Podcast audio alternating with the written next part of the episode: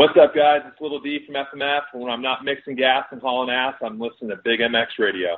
Hey guys, what's up? This is Andy Frisella here. You're listening to Big MX Radio, but when you're done with this episode, come check out the MFCEO project, the MFCEO.com. I got all your motivation. I've got everything you need to know about running your brand. Got everything you need to know about getting shit done, and we can do it together.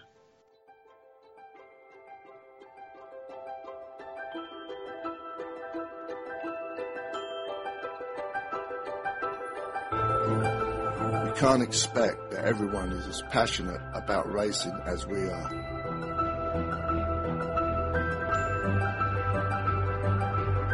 We can't expect that everyone is able to hear the silent call of the sea at 5 a.m.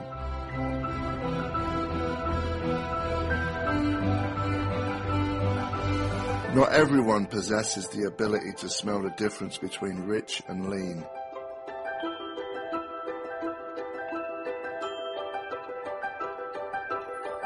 Nor the ear to differentiate the bark of two cylinders from four.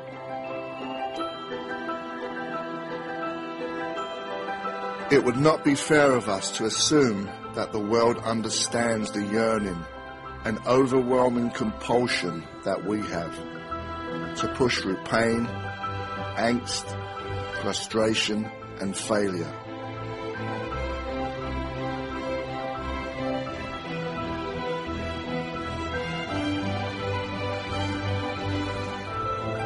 Some people might not understand the desire to test physical limits, conquer fear, or to tangle with the forces of gravity and physics.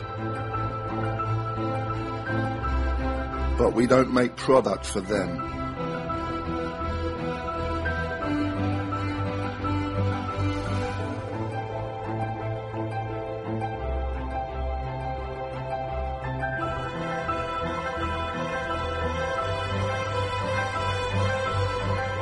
We look to the future, but embrace our past.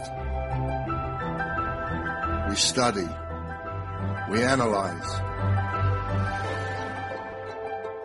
We race on Sunday, so we can innovate on Monday.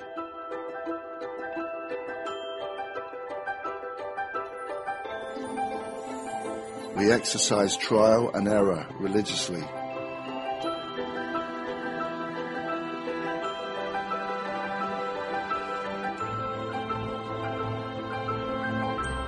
Through our commitment to the pursuit of perfection. We learn.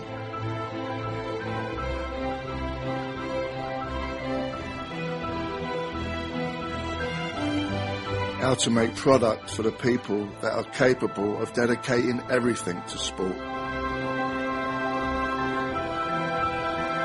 Whether there is a championship involved or not.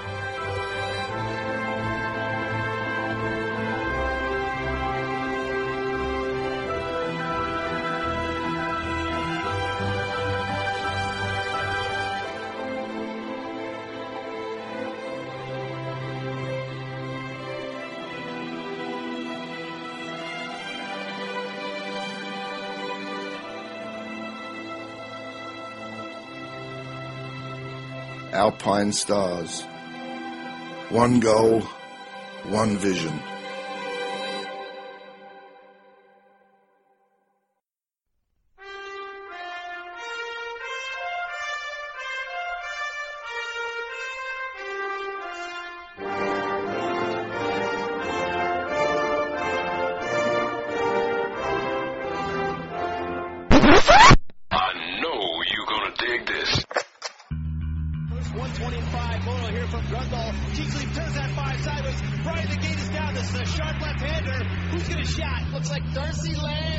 Richmond Gallant Kawasaki gets the jump.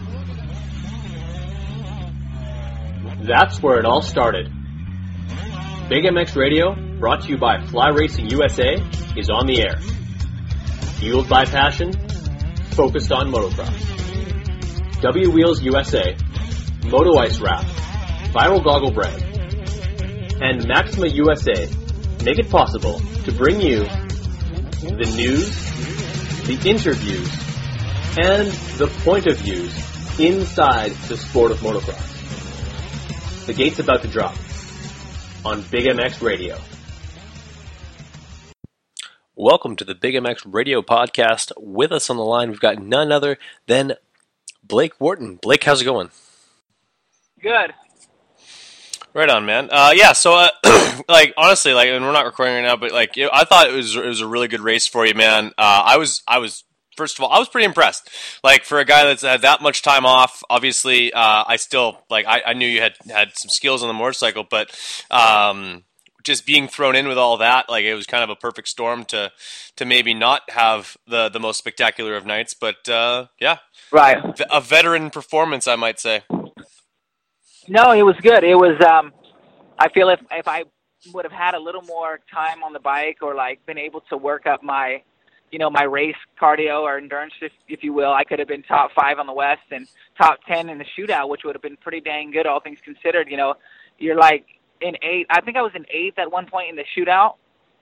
And it was just, I was just glad to be back and doing battle with the guys, you know, racing with some of the, some of the guys who are former champions or the guys who are leading the series. Is, um, and I know basically that if I can do that now, well, in another month or two, you know, where will I be? Ultimately, we have to look at next year you know, yeah. that would be like, okay, this this is now we have a full season to prepare. But we're we're pretty excited for Seattle and Salt Lake. You know, we know and, and we know that if we get a good start or if things are start to click and we feel really comfortable, and confident, then you know we can go for a podium. Absolutely, I think that's definitely well within uh, your grasp at this point. At this point, um, what was it like? Uh, like, you know, let's dial the clocks back uh, a little bit further than just this this weekend. How do you, how do you get contacted by the IB Corp team? What are what needs to happen uh, for that to like to actually become where you end up. Obviously, there was rumors or there was uh, speculation and an announcement that you were going to be racing for Mun Racing on the East Coast, uh, and then shortly after that, uh, an announcement that you would be joining the IB Corp team. How'd that all come together? Yeah, well, we uh, originally planned on racing the East Coast, and so our first round would have been Dallas, but I had some preseason setbacks. Um, I took a spill and injured myself, and was going to miss the first three or four East rounds. And um, so we thought kind of at that point that we might need to rethink our strategy a bit. And it just so happened um, at that point that the IB Corp race team, or close to that time, had a pretty bad round at San Diego where they had some injuries and they were going to be needing some fill-in guys. And so I had known Ellis for some time, Jamie Ellis, who is our team manager at IB Corp Racing. Um, he was our motor builder back in 2012 or 13 on Rockstar Energy Suzuki. That's right. So I had I had kept in touch with Ellis over the years. I'd kept in touch with Rhino over the years, talking about different projects and motocross, all things related to motocross. And then um, last year we did the story on um, IB Corp in Racer X, so I actually got to know um, the, the owners well. So I have known these guys, you know, for some time, have a bit of history with them, and and we had talked about the possibility of coming on. So it just more or less timing um, that kind of arose. We were partnering up with Mun, and uh, it was a really good deal for I think both of us. But um, when this this deal came along with IB Corp, it was it would be better to to get me back on track and closer to where I needed to be testing wise. We still had a lot of riding to do, and we still had a lot of progress to to be made. Um, I think it was maybe just one month that we had of preseason riding on Supercross, um, this year. So just one month, and you know we've been off for four years. So we're we're happy with where we we finished, and we're happy with the progress that we've made in a short amount of time. Absolutely. Uh, get switching from the, uh, I believe you're on Husqvarna over to a Yamaha. Very different power plants, very different uh, geometry on the, on the motorcycles.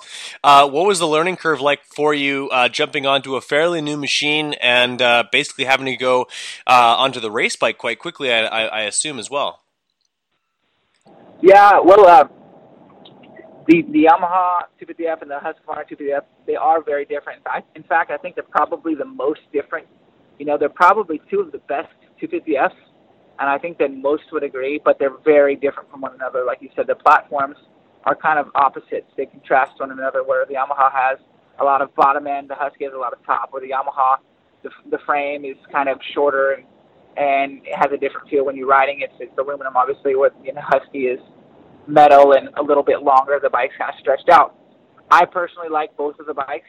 Uh, I think they have, they both kind of have different strong suits. Um, I do think that the Yamaha suits me even a little more than the Husky does, and so I'm like really comfortable when I got on the uh, IB Corp bike. Um, we knew that the, the motor would be good based on how fast the stock Yamaha is and how I'm actually used to, quite used to the um, twisted development race motor. Um, it was actually the same motor we had in our Husqvarna. So Jamie Ellis built that bike. Twisted obviously built the IB Corp um, race bikes as well. So it was a super easy transition. Um, suspension, the chassis setup that they, those guys had um, was pretty good already because they had done so much racing and riding. So it was easy for me to just step into this to this well-oiled machine and, and go and do my thing and focus on on what I needed to focus on. And, and uh, speaking of what you needed to focus on, what are the types of things that you needed to work on most to get back into riding shape, uh, into the rhythm of riding Supercross? Because uh, although like your skill set is large, um, you, like I, I imagine uh, like a little bit of rust builds up uh, over the years. Yeah, definitely. There's there's getting back into shape for riding, and there's getting back into like that sprint lap, which is kind of something else, and I think it comes a little later. Um, you don't want to go into that right away necessarily, but fortunately, I think I've stayed in pretty good shape over the years. I've been working out, I've been training, and actually made some pretty nice gains. Um, but of course, nothing nothing can really replace racing. Um, you can practice as much as you you want. You can do as much training in the gym as you want, but unless you get gate drops, it's really really hard to replicate that feeling. Um, and so we knew ultimately that it's just going to take gate drops to get back to where we were before or better. But just, you know, for me, in regards to physically, yeah, I'm 26 now. I'm not necessarily 19 or 20 or 21. And so still, and I still feel more. Sorry, I just dropped. I dropped you for a second. You you sounded robotic for a second. What uh, like uh, you're not you're not 19 anymore. Uh, what came after that? Say that again, Brad. I said uh, you you broke up. Uh, it said you're not 19 anymore. Yeah, yeah.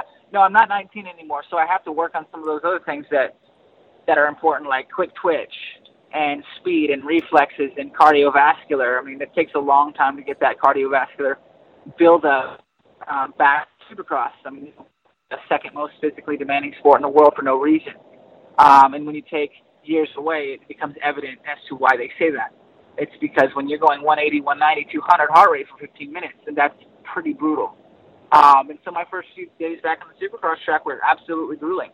Um, I've been working with Rhino, and we've got some good ideas, and we've got some good plans moving forward. But yeah, we've been working on just that, getting back, not biting off too much too soon, because uh, we don't want to bury ourselves. We don't want to show up to the races empty. But we know at the same time that we have a lot of work to do. We still have a long way to go to get to where we we we want to be or to get to where we're comfortable. I mean, this weekend was great, but uh, ultimately, I know I have a lot more to give and a lot more speed to find. So what's what's the, the the end goal in, in for your season? I earlier mentioned in the podcast uh, about a, a, a, podium. So is uh, is that basically uh, the the golden ball we're, we're chasing at this point, or is it a feel on the motorcycle in general? Well, no, it's more or less a feel uh, on the motorcycle in general. Um, we're not really worried about results right now. Uh, we just want to go as fast as we can for as long as we can. And you know, I like I like that because we simplify things. Uh, we know that if we ride to our best ability, we will get results because that's what we've done in the past, and it's worked. Um, you know, we don't want to go in with so much expectation that we sort of bury ourselves already. You know, we see that happen to guys that are third, fourth year 250F lights guys who are expected to win a championship, and they put so much emphasis on it that they don't. And so results, you know, that's what we want. But ultimately, right now, let's just go fast. Let's continue to make strides each each weekend, each each ride really. Each ride we've been able to get a little better, a little faster on the practice track. So that's that's my main goal. Fair enough. So, uh, working with this team, obviously they've got a pretty special um, trainer. Uh, I guess you do a riding coach, a guy who's been kind of steering this whole thing, as well as it's attached to a web series, reality show, uh, if, if, you will. Um, working with Ryan Hughes, that's a guy who uh, he's pretty uh, no, notorious within the the the, the media sphere. Uh, the two of you probably are probably the most uh, um, most capable of abstract thought of in, in the pits. Um, how does how does that kind of mesh together? And uh, and what do you, what have you learned from uh, from Rhino over the last? Uh, I guess it's been about four or five weeks now. Yeah, well, I've, I've been learning different things from Rhino for over the last few years, though I've just now gotten to work with him um, on a regular basis and much much closer. Obviously, I grew up, you know, watching Rhino back when he was uh, 125 KTM out there chasing the national championship or riding for factory Honda. Um, it's been good to work with Rhino. Like you said, he de- definitely has an outside of the box sort of mentality, which I find to be refreshing. I'm thinking the, the IB Corp team kind of has that feel as well, doing the whole um, podcast and uh, not podcast, but doing the whole video web series. Right. Um, but Rhino's, yeah, he's he's got a unique way of going about things. It's you know, but at the same time, it's he's he's pretty spot on. You know, I think a lot of people might um, they might not necessarily get him right, you know, because they they see him from the outside as kind of radical or kind of over the top. But Rhino's pretty pretty spot on with his training, and he's not, you know, overtraining us or or putting us through anything that's that's going to put us backwards. I mean, the guy has done it. He's he's lived it, and that's ultimately, I think, what makes him a little different than than some of the trainers today. Is he's you know he's he's done it for so long. He's done it not just in motocross, but he's raced works, he's raced supermoto, he's done the Nations thing, and been on a lot of different teams. So um, I'm happy to be working with Rhino full time. I know that we've just sort of kind of scratched the surface with what we're going to, I think, be able to accomplish. Absolutely, no. The two of you guys, uh, I think he's. I'm not sure sure if if uh, if if this is totally accurate, but I feel like um, at this point in your career, um, you might benefit from a little bit of maybe negative reinforcement. Positive reinforcement can often get um, some some good reactions out of uh, of younger athletes, but um, the, someone who's been around a little bit uh, would also appreciate a straight up conversation, which is uh, something that uh, Rhino's certainly uh, capable of. And uh, in my opinion, I think you're capable of hearing it. Yeah, when there's no reason to blow smoke anymore, right? There's there's no reason for any sort of pretense. If you're riding good, you're riding good. If you're not, you're not. And um, yeah, there's Rhino's not one to candy coat it necessarily. So um, yeah, just take it as it is. Take take it on the chin if you have to and go back and work harder.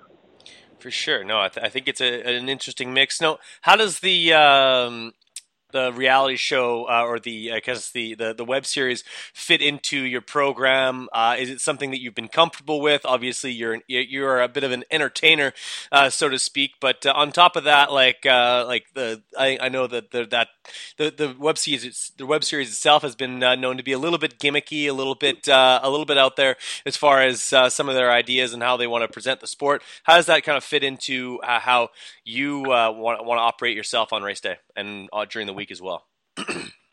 yeah, well, we've we've had some some times to um, work with those guys, the videographers and the photographers, at the practice track, of course, this weekend at the races, and um, you know, it's been good. I think ultimately these even these factory teams ought to have ought to have more content being pushed out there to the out you know to the mainstream media or some outside of the industry. I think we could afford to break out and kind of show the world what this sport is all about.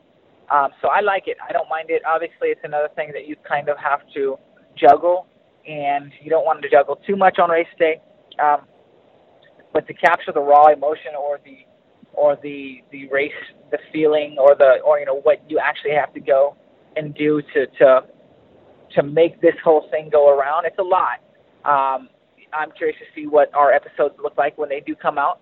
I, I think that you know, um, shows usually, you know, they they kind of build up to their climax, and then their following gets larger, and then it kind of just, I don't know, gets narrowed in onto a theme or a genre.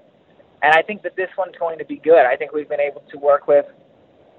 Um, I've been able to work with the, my teammates and the guys, and we've been riding together, practicing together, and and so I think it's going to be an interesting dynamic for the show. Absolutely, I think uh, um, I, I, this is a conversation that kind of started back almost two months ago, if not longer, uh, of just kind of getting this, getting the wheels moving on this as early as the Houston round, if I'm not mistaken, and um, just uh, like kind of throwing that name out there. And obviously, with the injuries to the rest of the roster, that definitely opened up a position where you could be successful. Um, the, the the team is in the right place. They've got good visibility at the track. I think that that's some. Uh, they've got a great bike, and they've uh, they've got a platform for you to uh, to to work well. Who's uh, who's working on your bikes um, during race day? Is it uh, um, is it Braho or who, who's working on your bikes? No, it's Josh Bartnick. Okay. Um, AKA Cheese. So Cheese and I go way back. Okay. Um, actually, Josh was uh, my first trainer, uh, Brad Woolsey's mechanic, back in like '98, '99. Uh, we were out in Mosier Valley, you know, back when the back in the day, and we'd be riding, and I would see Josh on occasion. So I was, you know, seven years old, eight years old, nine years old. Uh, but I didn't, you know, we didn't kind of get to know Josh more until he went to Race Tech uh, back in, you know, early 2000s, and he was the amateur racing guy. Uh, and then I kind of reconnected with Josh in 2012 and 13 when he was Jason Anderson's mechanic at Rockstar Energy Suzuki. So me and Josh have been going back and forth a lot over the years, and we like to talk about supermoto, and we like to talk about you know racing and everything that has to do with it. But we've been working together for a while now, and it's been good. I I like working with Josh. He brings a laid back feel. Um, he's a veteran mechanic. I'm considered a veteran racer, so I think we have a good combo.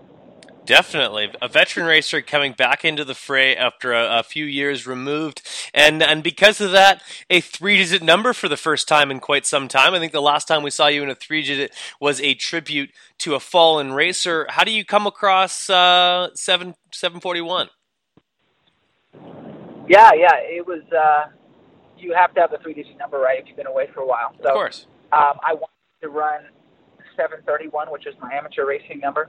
Um, it's actually my birthday, but uh, Mr. Steve Roman has that one.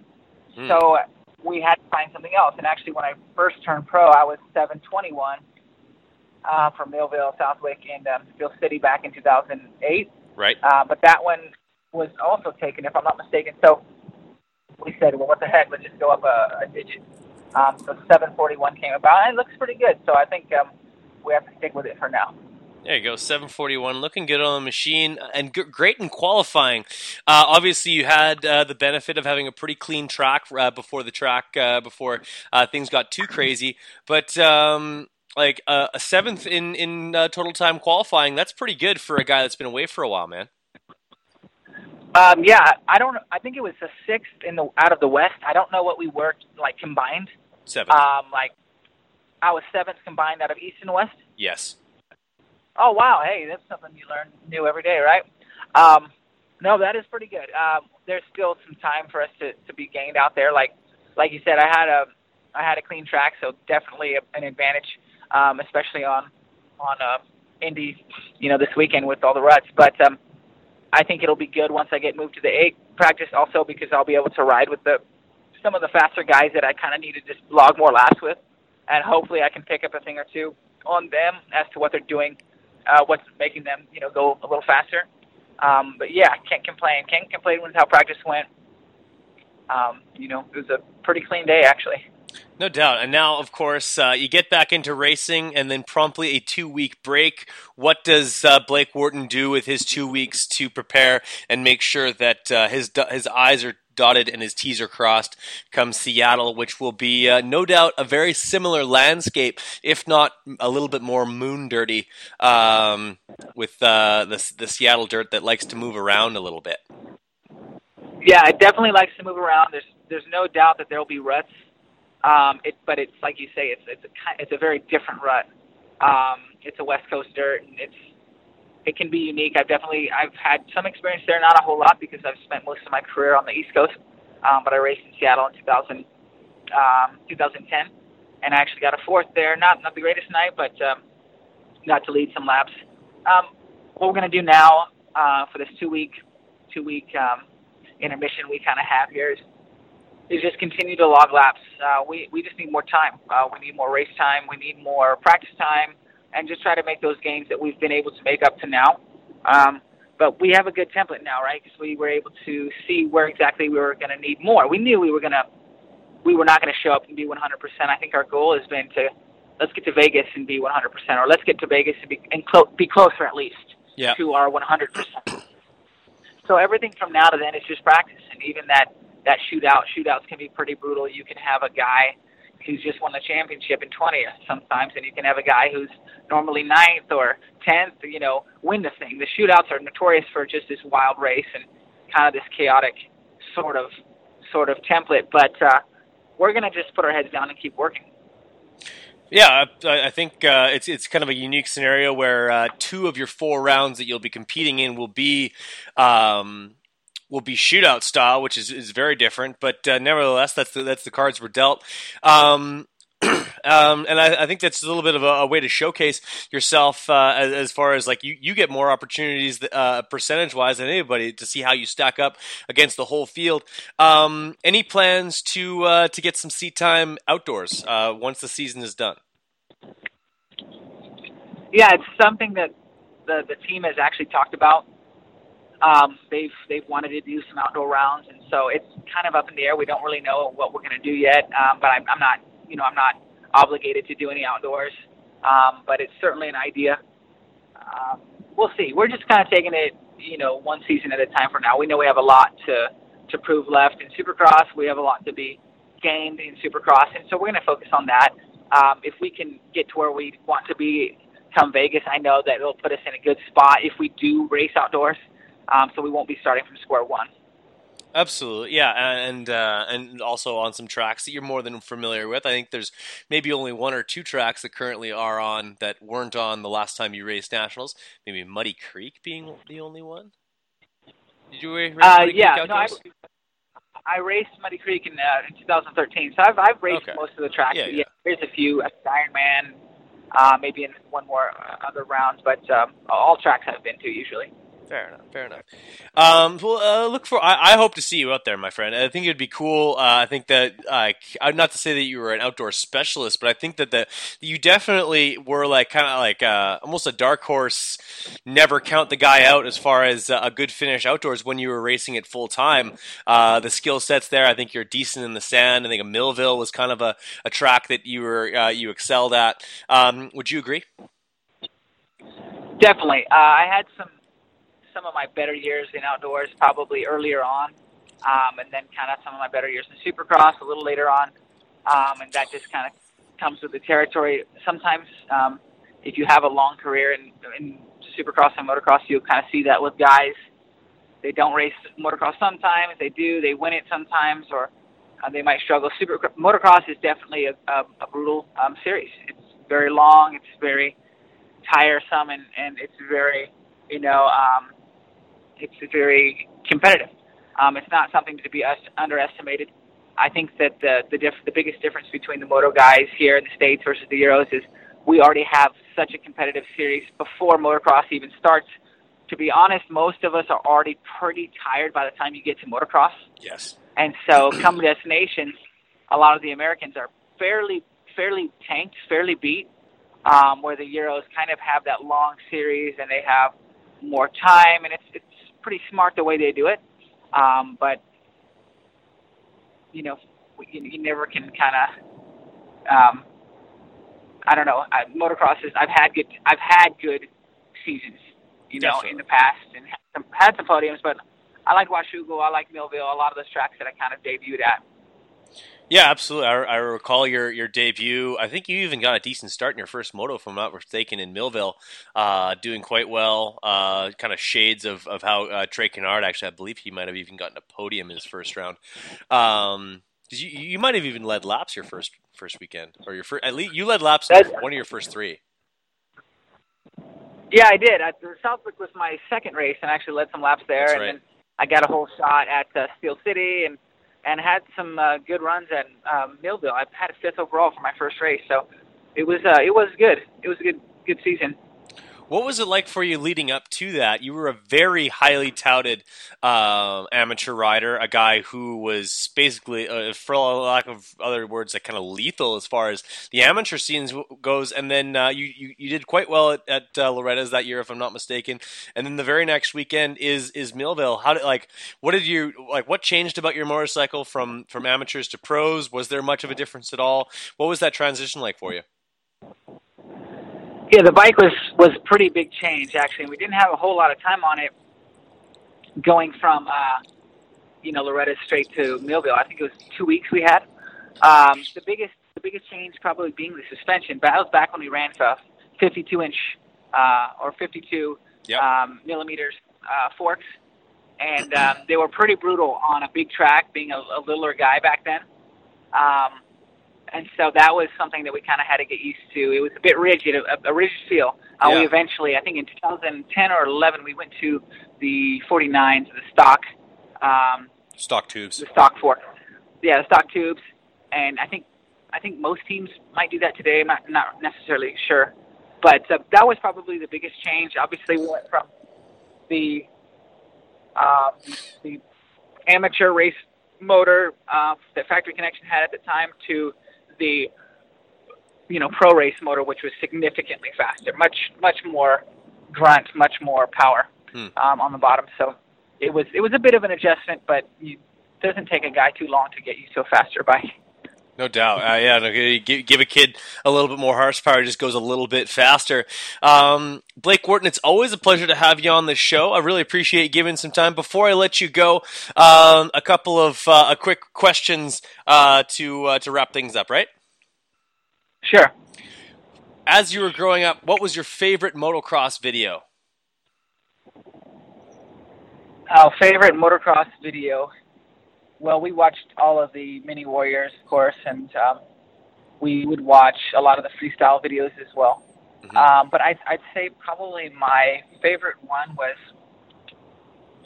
I, I think it was the Pastrana 199. Do you remember Revelation one? one nine nine. We are we're we're Yeah, a kinship yeah, yeah. on that. That's I think I'm looking at a copy yeah, right. I, yeah, I really like that one because of the soundtrack. I remember it had some really cool tunes, and I don't know, it was very cutting edge for the time. Absolutely. You, you'd be happy to know that that soundtrack is actually available on Spotify in full. Nice. Yeah, it is I'm gonna available. have to go online and pick that up. Absolutely. And uh, and also, how do you like your coffee in the morning? Uh, well, I actually don't drink um, regular coffee. I drink um, a coffee substitute, if you will. Okay. Um, what's it called? It's oh, it's basically it's made with the chicory. Okay. So it's not made with you know with normal coffee beans, um, but it tastes it tastes good. So I usually will put a little cream in there, um, maybe a little almond creamer to keep the keep the keep on the lower fat Hmm. um, diet. Yeah. Fair enough. And uh, how no, much? No sugar. No. su- No, no sugar allowed. About about how much weight did you actually uh, lose or muscle mass you put on to to actually start performing at this level? Because uh, I imagine that you probably weren't in tip top shape when uh, when when the preparation for the season started. Yeah, I would say I probably leaned out about ten pounds, but I also over the last three years I've put on a significant amount of muscle. So maybe I added 15 pounds there, Hmm. 10 to 15. So I kind of just traded, I would say. Um, so got a little leaner, but also got a little stronger. Fair enough. What is uh, what what is the the key to uh, having a successful relationship with a redheaded woman? Oh, that's a that is a good question. Uh, are you asking me what the key is to having a successful relationship with a redhead, or Uh, with your like, well, I, I, I kind of like like uh, I'm gonna paint redheads with a broad brush here, but uh, Okay. I, you could use your personal experience as uh, as a kind of like a uh, a litmus test. Yeah, it, it is a mystery, and I'm sure the world is just dying to know. Right? What does it take? How is this even possible? Right. Um, but she's over here smiling and, and laughing. Um, well, fortunately, we have um, a bit of history together. Uh, we actually kind of grew up together when we were really, really, really young. Our parents knew each other um, back in the day. Um, they were friends a long time ago. So our families have known each other. Um, so maybe we're just acclimated to one another. She's my, maybe used to my shenanigans. Yeah, uh, Vice versa. I think the, the the key to any good relationship, uh, regardless of uh, of who's in it, is that people are willing to put up with each other's shit. Um, uh, where does the photography come in for her? Because uh, was it just one of those things where you're like, hey, like I need to have someone that can take photos, so figure it out, or did she have those skills prior to getting to know you? No, she she's had those skills um, prior to to reconnecting with me, um, and her mom is also a photographer. Uh, but yeah, they just kind of go motocross and photography just kind of go hand in hand, kind of like music and moto does. And so it just worked really nicely together. So we were able to go on trips together, but also uh, while accomplishing some of the some of the similar goals. Um, and so that's kind of how some of these projects have come about. When we went to Belgium and when we've done different stories, we have a story coming out um, in Racer X soon um, uh, regarding Ugandan um, motocross, uh, African, East African motocross. So, and she did um, all the photos for that as well. There you go. Absolutely. Uh, the two of you guys are quite the pair and taking on uh, Supercross in a brand new way this uh, uh, this weekend. Um, I wish you guys the best of luck going forward. And uh, yeah, man, I really, I really appreciate you uh, taking the time to speak with us today on a Monday. Thanks, Brad. Anytime. Hey, everyone. Let's take a break and listen to some commercials quickly. Then we'll be right back to the podcast. Thanks for listening. FlyRacing.com is the home of quality and innovation. The design team at Fly tirelessly rebuild and retool premium lines like the Evolution 2.0 and Lite Hydrogen with features like Zipper Lock to prevent closure failures and EVO's BOA technology, which ensures the perfect fit. Complete your protective gear combo head to toe with Fly Racing F2 Carbon MIPS Retrospek and Fly's entry into the premium boot segment with their sector. All products and colorways are available at FlyRacing.com. In motorsports, the action pulls us in, and often we never get close enough to the exhilaration and athletes that amaze us. Although trackside seats are available, nothing gets you closer to motocross and supercross action than the collective experience. Dave Drakes has created an exclusive opportunity to get you closer to the sport you love so much. If you want an all access experience with Adam or Tyler Enticknap, Henry Miller, Jon Ames, or even the cat, AJ Catanzaro, you need to check out the collective experience today. TheCollectiveXP.com as well as the Collective EX on Instagram is where you can find the collective experience. Do so immediately. The collective experience. Nobody gets you closer. What's wrong, Jeff? I don't know, Jay. Well, you better fuel up with a nutritious breakfast with oats and bran. Oats and bran? I didn't think there was such a. thing. That's what I used to think. Now, I start out every morning with a bowl of Amigos. For extreme kids like us.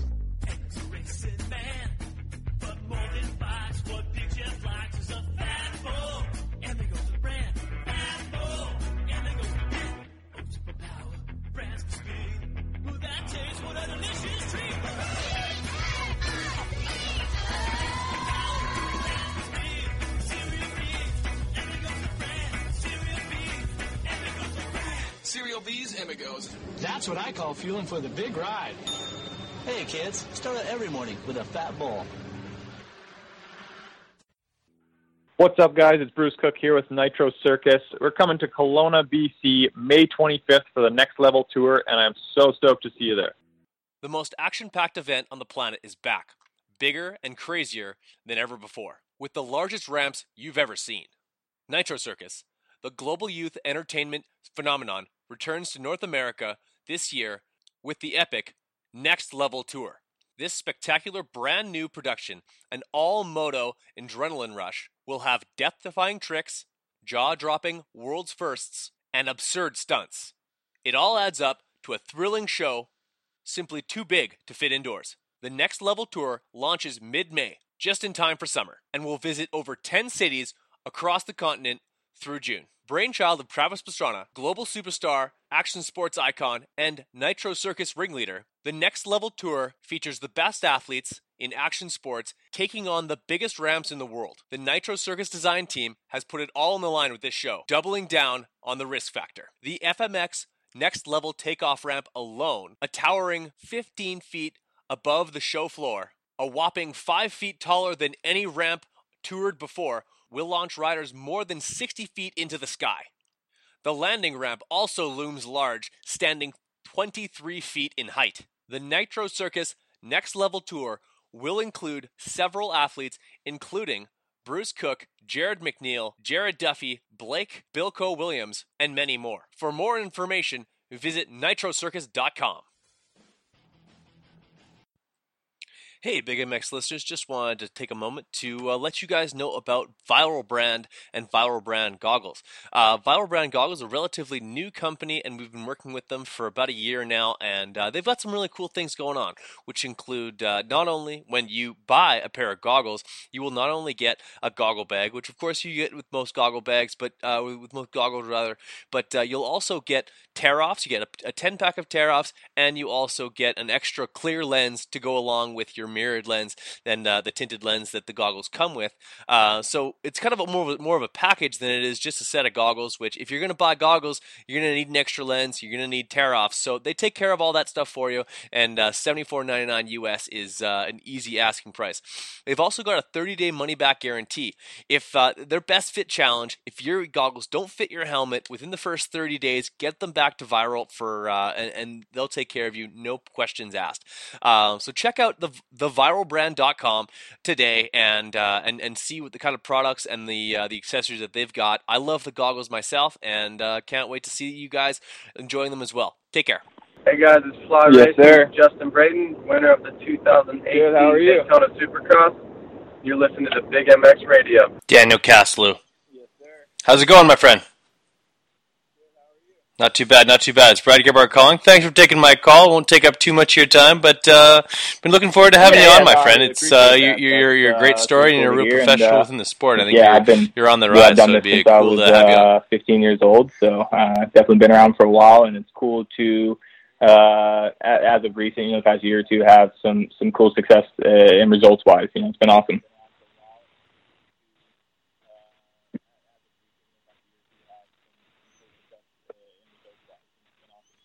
Absolutely. Um, it's it's amazing to hear that you'd been doing No, this no, for so long. Uh, I think we're, we're around the same age, roughly. Uh, maybe yeah. uh, I don't know. Like how, how old are you? Yeah, yeah, yeah. About lo- 24, little bit 25? Lead off, huh? Okay, yeah. All right, then we're about the same age then. Yeah, I'm, no doubt. Yeah, well, uh, like uh, the motocross industry uh, is, is tough to uh, tough to guess a lot of ages. Yeah. Everyone, everyone's wearing uh, um, more.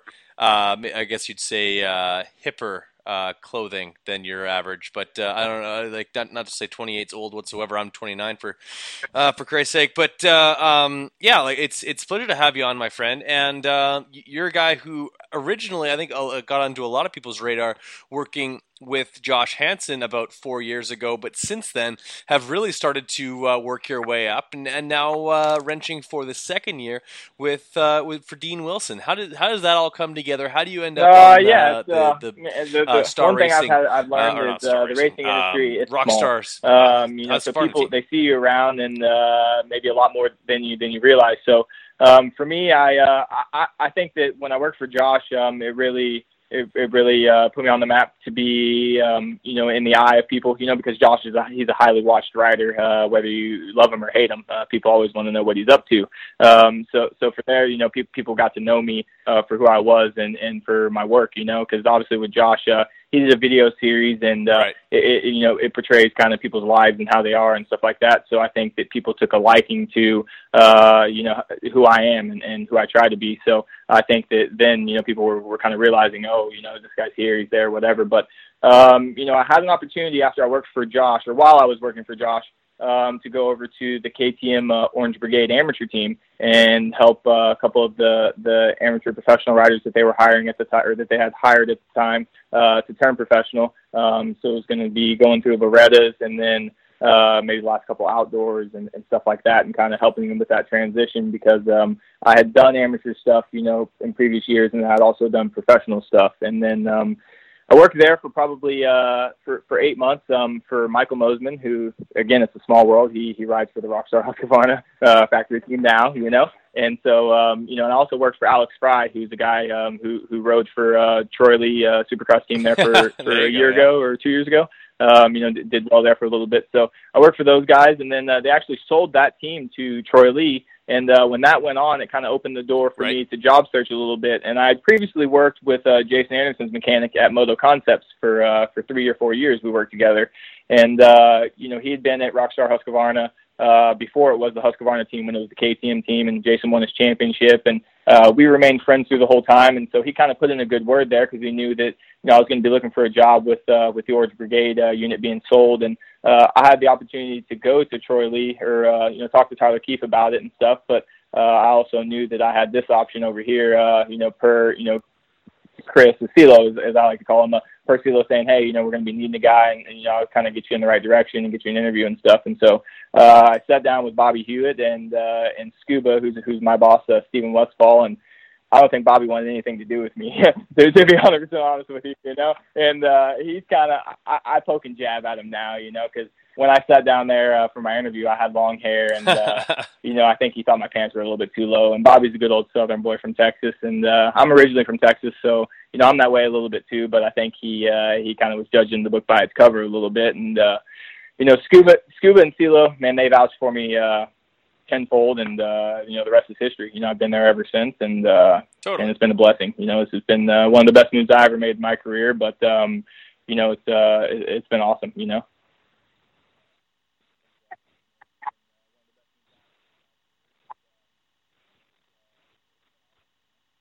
Absolutely, it seems like uh, your your your your rising uh, star is is is, is uh, a lot like a lot of the athletes within this in the sport, and uh, with that comes a whole new level of professionalism. So to that, I ask you, at what point did you start taking this seriously to the point where like everyone knows to uh, ready tight lefty loosey, but when did you start to really hone your craft as far as looking to see what other mechanics were doing, uh, really taking pride in your work, and was there any ever Oh, any time sure. Someone to taking uh, took, kind of took you to, aside uh, and told, to told you you need to up, up your game a uh, little bit and, guy. some of the- and Um, uh, you know, showed you he the way. he's he's a guy that's uh, he's been brutally honest with me uh, throughout my my whole stint of being a mechanic, and I think for me that's been uh, that's been been an awesome thing. Um, you know, I, there's when I when I did my job interview uh, at Moto Concepts, uh, basically I, I did it with another gentleman who who was my boss at the time, and uh, Chris was Michael Leslie's mechanic, and and so long story short, he was there, and they said, hey, you know, Chris, you have any comments you'd like to make, you know, for Daniel? You know, we think the interview went good. We're gonna offer him the job, whatever. And he told me, you know, hey, this this isn't factory Honda. You got to do the work here. You know, you don't get new parts all the time. You need to scrub the stuff. You need to use the stuff. Don't be wasting all of our parts. And I'm like, wow, what does this guy mean? You know, and then after working with him for a little while, uh, you know, I saw that he went above and beyond in his efforts. And uh, at the time, I thought I did as well, but um, it definitely showed me a whole new level of uh, of what it takes to, to to do this job. And so I think that that's some of the success that the Rockstar Husqvarna team is having now is um, is based on the crew that we have. You know, we all are guys uh, between you know CeeLo, myself, Dave Feeney, um, you know Pat who works for Mitchell Harrison. Um, you know, there- there's a list of guys, Scuba, everybody like. We're all uh, extra mile type of guys, you know, and, and we try to kind of leave no stone unturned and try to kind of put our best foot forward every day and uh, you know do the best that we can. I think that's kind of reflected in the past year or two um, with some of the riders' success that we've had. And uh, you know, like I said, for for me, I, I started honing my skills a long time ago. Um, but working with a guy like like like CeeLo, he's definitely pointed me in the right direction and uh, showed me a whole new whole new side of working hard. And uh, I kind of took that and ran with it a little bit. And uh, you know, for me, that's kind of how I was raised. Uh, my dad always told me that if you're going to do something, do it to the best of your abilities, because if not, you're going to have to do it over again. So um, I've always kind of kept that in the back of my mind. But um, big turning point for me would have been definitely working for like Nick Wey or Josh Hansen, because uh, you know those guys are really particular about their stuff, and uh, I really tried to go the extra mile with those guys like I do now. But uh, I think that it was noticed with them uh, more than anybody else.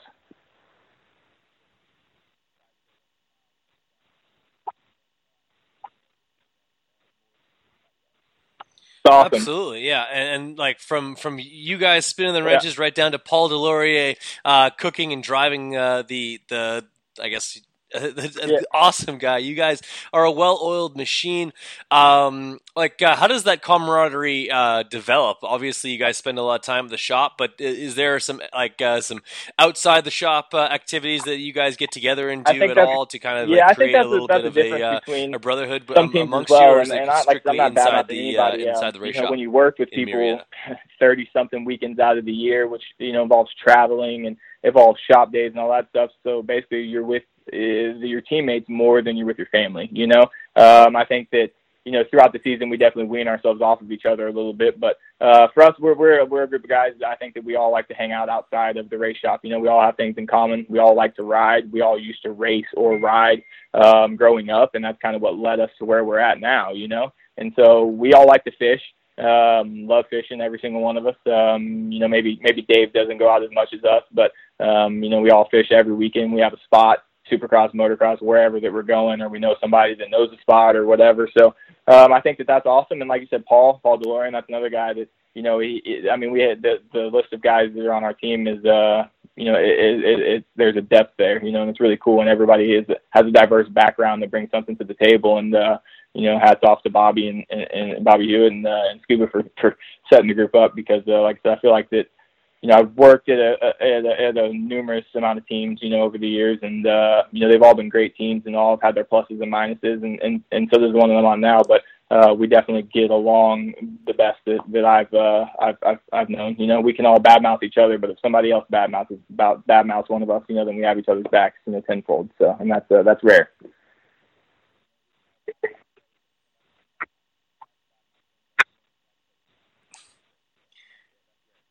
Absolutely, a rare uh, culture within uh, uh, motocross uh, is well, a complete team. Mechanic, um, what do you bring to the table? What's uh, what do you feel tough, like you know, is, your greatest strength as a mechanic? In, in, in, all different aspects. Um, for me, I, I I just try to be diverse, you know. And as far as what I bring to the table, I think that uh, maybe like a lighter mood, you know. Um, you know, like with Dean and myself, it works out great.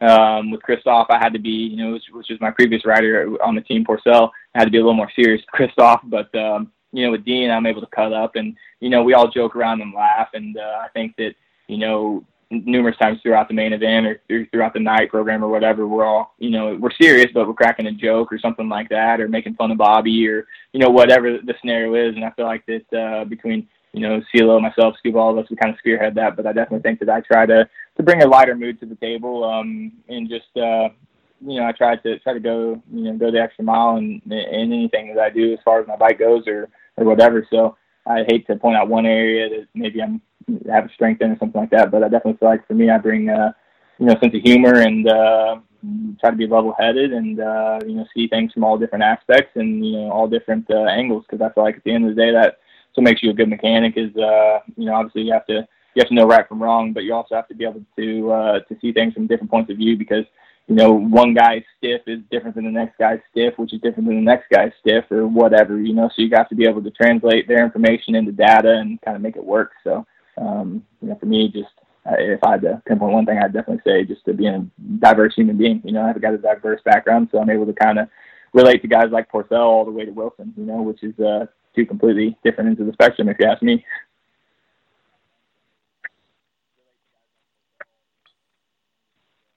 Mm-hmm. Absolutely. Two uh, completely different uh, accents and two different, completely different demeanors. Can't let you get off the phone without uh, asking you about working with Pourcel. Uh, the guy is a little bit of an enigma, wrapped in a riddle, wrapped in an incredibly talented dirt bike rider. Uh, how did you um, kind of uh, develop a relationship with him to the point where you could then kind of read his mind a little bit and, and understand his cues that he was giving you? And how did that challenge kind of make you a better mechanic because yeah, uh, and, I can't uh, think of a, hey, of a steeper challenge message, than uh, trying to relate to a guy who from him is pretty and, uh, close shot. not not not putting in anybody's face by no means because I know he had a lot of great mechanics over the years and guys that I definitely looked up to. But uh, when when I made the decision to work with Dean, um, you know, because Bobby and Scuba when they brought on Dean and and and Christophe you know and they came to a deal with uh, hey you know you're you're going to race in Canada you need a little time off you know per that's what Christophe wanted to do and all that stuff uh, however they arranged it uh, they said hey look Dean's going to start a Supercross this weekend you got to figure out which one you want to do uh, Christophe wants to keep you. Obviously, Dean would like you, you know, to, to work for him. I'm sure uh, all of the equipment he's going to use is, is is your stuff now. So you know, it's up to you. And uh, you know, I, I contacted Christophe and kind of, you know, I, I thought about it for a night or two and uh, spoke with my brother, who's been a big part of my decision making in my career. Uh, he's definitely somebody who I reach out to for for guidance, uh, you know, numerous times. Um, you know, so I. I, I talked to him. I talked to everybody else, you know, that, that I trust, and uh, spoke with Christophe, and basically, uh, you know, said, hey, look, I think it's better for me to stay here in America, you know, rather than go to Canada. Not that they're too far apart or anything, but um, you know, I feel like that up in Canada it's a great series and everything, but to get a job in in the U.S. circuit is maybe a little bit tougher. Um, you know, and I feel like that I work for one of the best teams in the paddock. So when your face isn't seen uh, in the national series, I feel like people forget about you, you, you know, stuff like that. So you're easily forgot about. You're only good as your last race, and so if you're not there, then they're going to forget about you. So for me, I, I made the choice to work with Dean, and uh, you know, Christophe texted me back and told me, hey, look, you know, I spoke to him about it, but then he texted me later when we got off the phone and said, hey, you know, you're the best mechanic I ever have, I've ever had. I really appreciate it and stuff. You know, I wish you the best and all that stuff. So, um, you know, for me, I screenshotted that thing and I got it. You know, I got it forever. So, um, you know, how did I relate to him? How did I beat the wall down? Um, uh, like I said, I have had a diverse background my whole life, so um, wasn't scared to deal with Christophe. You know, wasn't nervous. He didn't make me nervous. You know, I knew kind of where he was coming from, uh, some of the stuff he's dealt with in life, and uh, maybe how that would change a person. Um, you know, family members who've dealt with stuff uh, wrong side of the tracks, whatever, and um, you know, so I kind of went into it similar to how you deal with somebody like that. You know, Christophe's been burnt by people and he's been uh, hurt and you know a lot of different things. So he's a scarred person. You know, so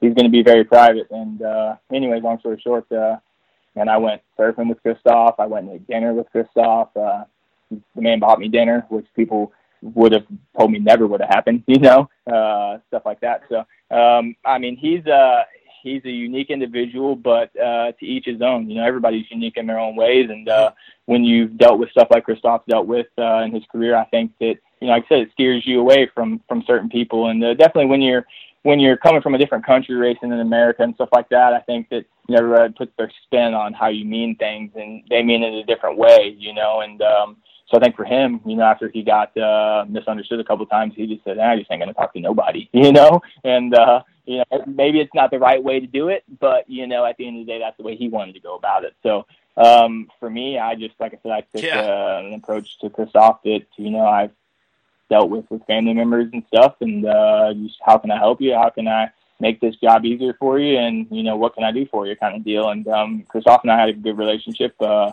you know we didn't have the most success that I felt like he should have had um because the guy is an unbelievable talent. He's one of the best in the business to this day in my opinion. Um and it's hard to hard to argue with that. But um you know he's he's uh you know he, he didn't he didn't get to do what I thought he was capable of but uh, he's accomplished so much in his career um, that you know, you know, you can't uh, can't blame the guy for getting out. You know, make, making a clean break from it, and uh, you know, he had a great run, great career that somebody like myself only dreams of having. But uh, like I said, to break Christophe down, uh, you know, like to get to get inside those walls, uh, had to had to put in a lot of time. You know, surfing, dinners, hanging out. You know, and he's just an average guy, just like me or uh, anybody else I know. Likes to play video games, enjoys being outside, likes to mountain bike, stuff like that. He's definitely not what I thought he was going to be as far as, you know, people kind of portrayed him to be a little bit different. And, uh, like I said, he each his own, but he's no different than 75% of the professional motocross racers out there.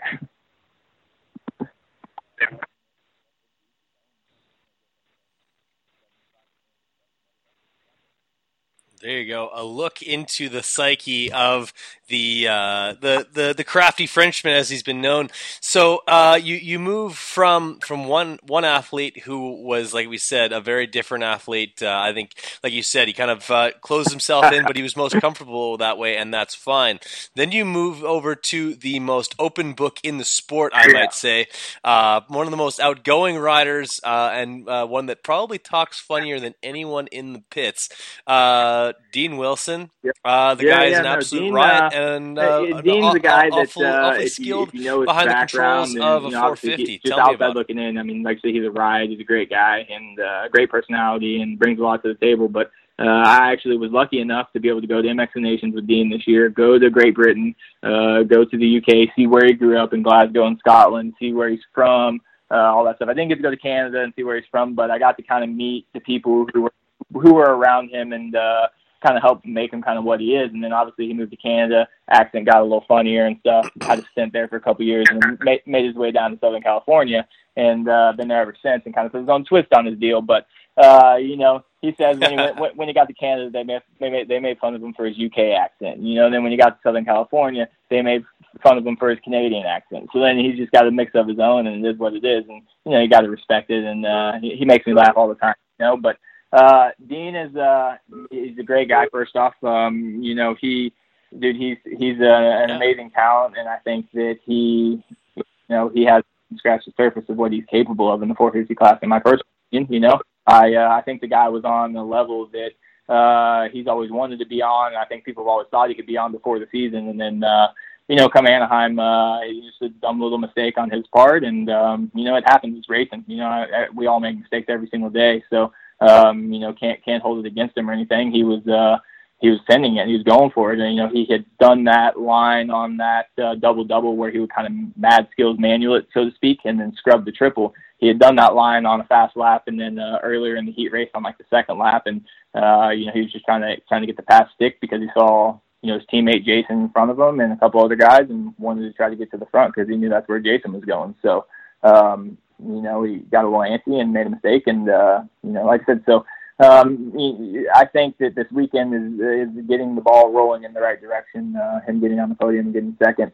uh, maybe not the cleanest run that he wanted to have. You know, I know he made a couple mistakes and uh, you know things like that, but um, you know the guy's unbelievable talent, and uh, like I said, that's just scratching the surface of it, getting going, and uh, it took him so long because he's he's been fighting injuries all season, and uh, it's tough when you get hurt at the first round to show up and race every weekend after that, and uh, you know you get subpar results and you start doubting yourself, and you know people around you telling you you can do it, but you know no matter what, you, you definitely uh, it takes a toll on you. You know I've watched it happen with numerous guys in the pits, and uh, like I said, you know, they're not superhuman. You know, they have feelings too. You know, so uh, you know, a couple subpar results uh, for Dean. You know, definitely, definitely uh, took the wind out of sails a little bit, but he's kept fighting and uh, starting to come back around. And I'm super proud of him for that because uh, you know, it's it's easy to give up, you know, but it's hard to keep going. So uh, it's really rad for him to do that, and. uh you know, he definitely likes to have fun. He likes to keep it light. You know, we we we uh, enjoy you know sending back and forth uh, you know, Instagram things that we find or, you know, rap songs or stuff like that or movies or whatever. And, uh,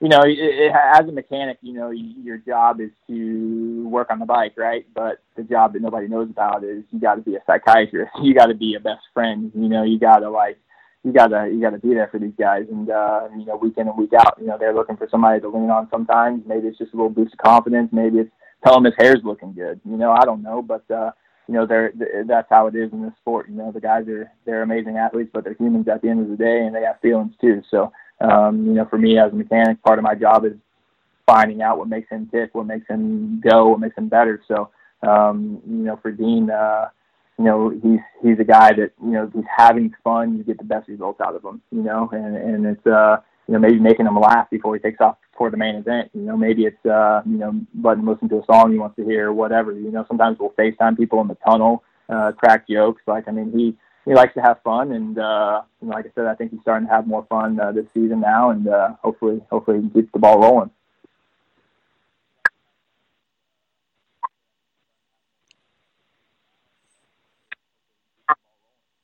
Definitely, almost. Yeah. Uh, I didn't forget to mention, but uh, like, wanted to congratulate you on your first 450 podium as a mechanic. That's got to be exciting. And uh, um, as the laps tick yeah, down yeah, there, I, I, come but to understand that uh, is, Dean is, may or may not have so gotten uh, four laps, laps, to go before, uh, know, more than once. Like, hey, how many laps are they going to be? And Dean, Dean and I kind of have a system going where he likes me to to tell him what lap he's on and, uh, duplicate the five. So lap five, lap 10, lap 15, lap 20, lap 25, whatever.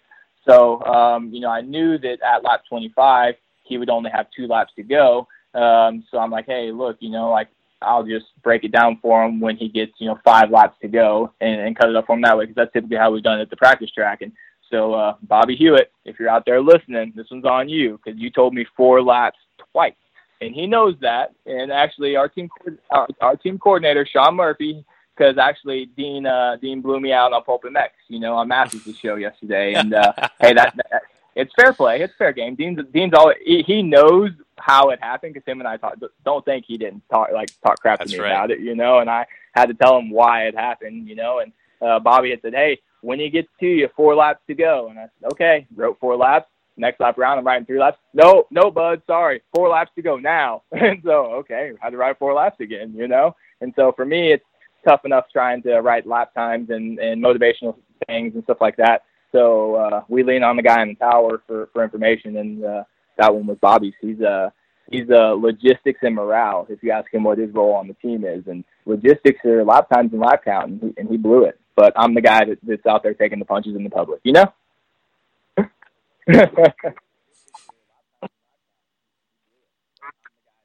Basically.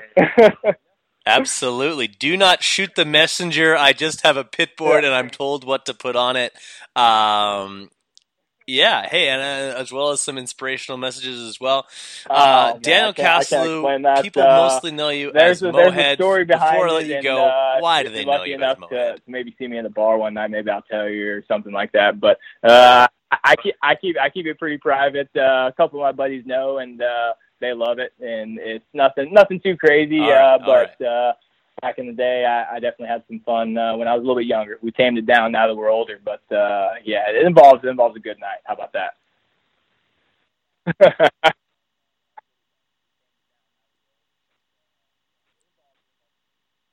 Fair enough. Fair enough. I appreciate you. I appreciate your time, and uh, I, I know you're going to appreciate a couple of days off of not jumping onto an airplane appreciate every it. Have a couple of days. Uh, I, I wish you the best of luck the rest of the season, my friend, and we'll see you in Minneapolis.